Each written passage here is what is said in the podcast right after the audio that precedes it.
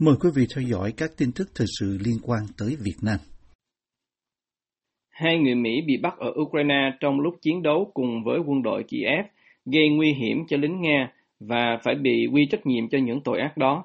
Phát ngôn nhân Điện Kremlin, ông Dmitry Peskov, nói hôm 20 tháng 6 trong một cuộc phỏng vấn với kênh NBC News. Cuộc phỏng vấn này là lần đầu tiên Điện Kremlin bình luận về trường hợp của Alexander Trukek và Andy Huyn. Cả hai đều là cựu chiến binh Mỹ theo NBC. Andy Huỳnh là người gốc Việt.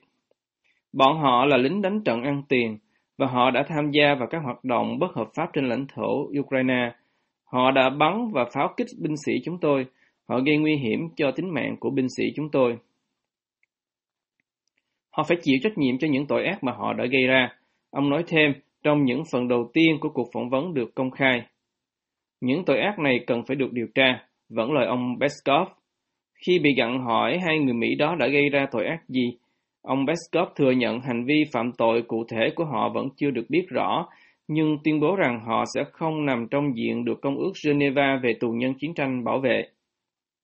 Họ không thuộc về quân đội Ukraine, do đó họ không nằm trong phạm vi Công ước Geneva, phát ngôn nhân Điện Kremlin nói.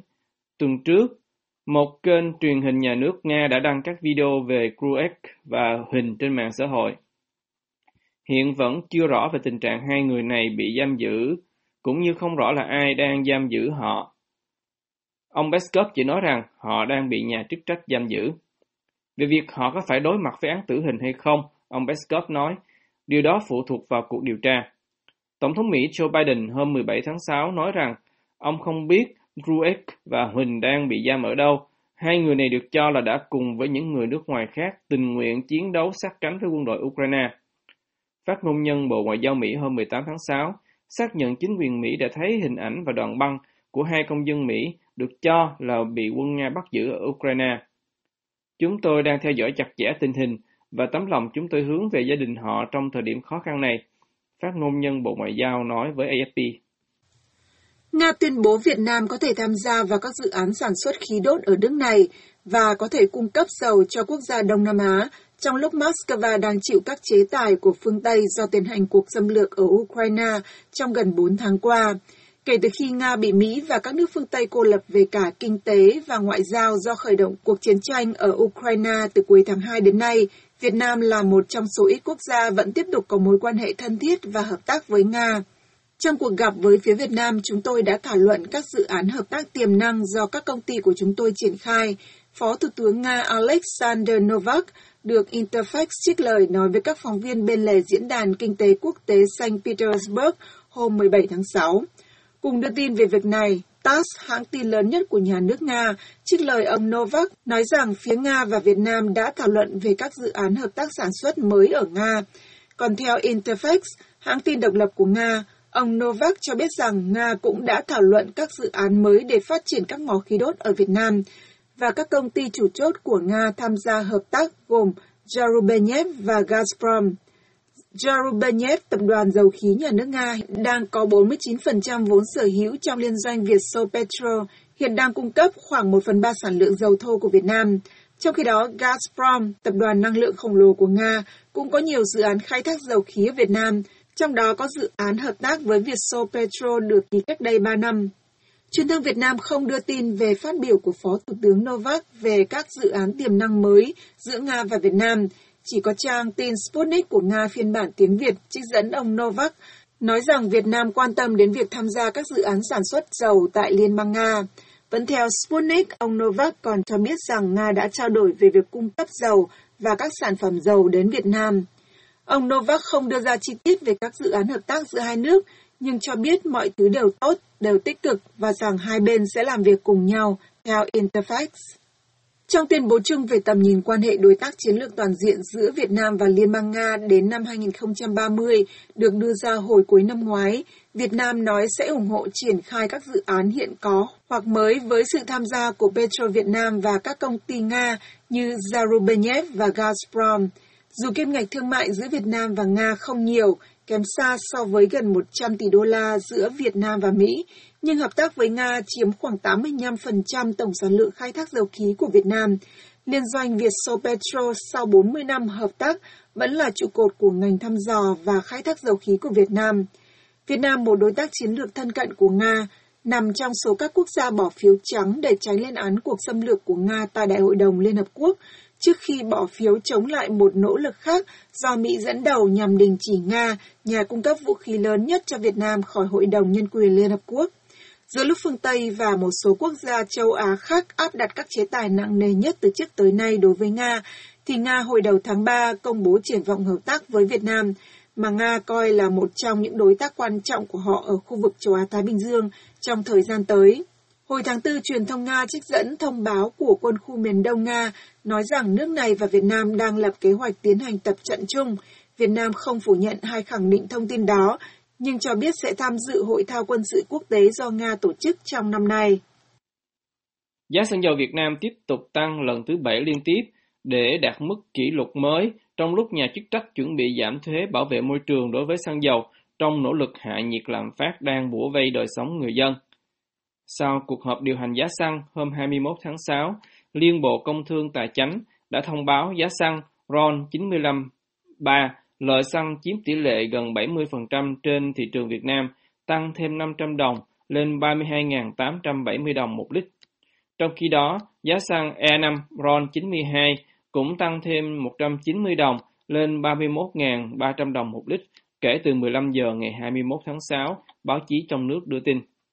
Giá dầu còn tăng mạnh hơn giá xăng. Dầu diesel tăng mạnh nhất với mức tăng 990 đồng lên 30.010 đồng một lít còn dầu hỏa lên mức 28.780 đồng một lít, tăng 950 đồng. Như vậy, sau 7 lần tăng giá liên tiếp kể từ ngày 21 tháng 4, mỗi lít xăng RON 95 3 ở Việt Nam đã tăng thêm 5.560 đồng, tương đương gần 17%. Trong khi mỗi lít xăng E5 RON 92 tăng thêm 4.830 đồng, tương đương trên 15%. Kể từ đầu năm đến nay, giá xăng Việt Nam đã trải qua 16 lần được Liên Bộ Công Thương Tài chính điều chỉnh giá, trong đó có 13 lần tăng, 3 lần giảm giá. Trong lúc này, Bộ Tài chính vừa loan báo họ đã hoàn thiện dự thảo nghị quyết trình Ủy ban Thường vụ Quốc hội về việc giảm thuế bảo vệ môi trường đối với xăng dầu.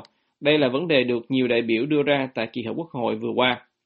Theo đó, mức thuế môi trường đối với xăng từ 2.000 đồng giảm xuống còn 1.000 đồng một lít.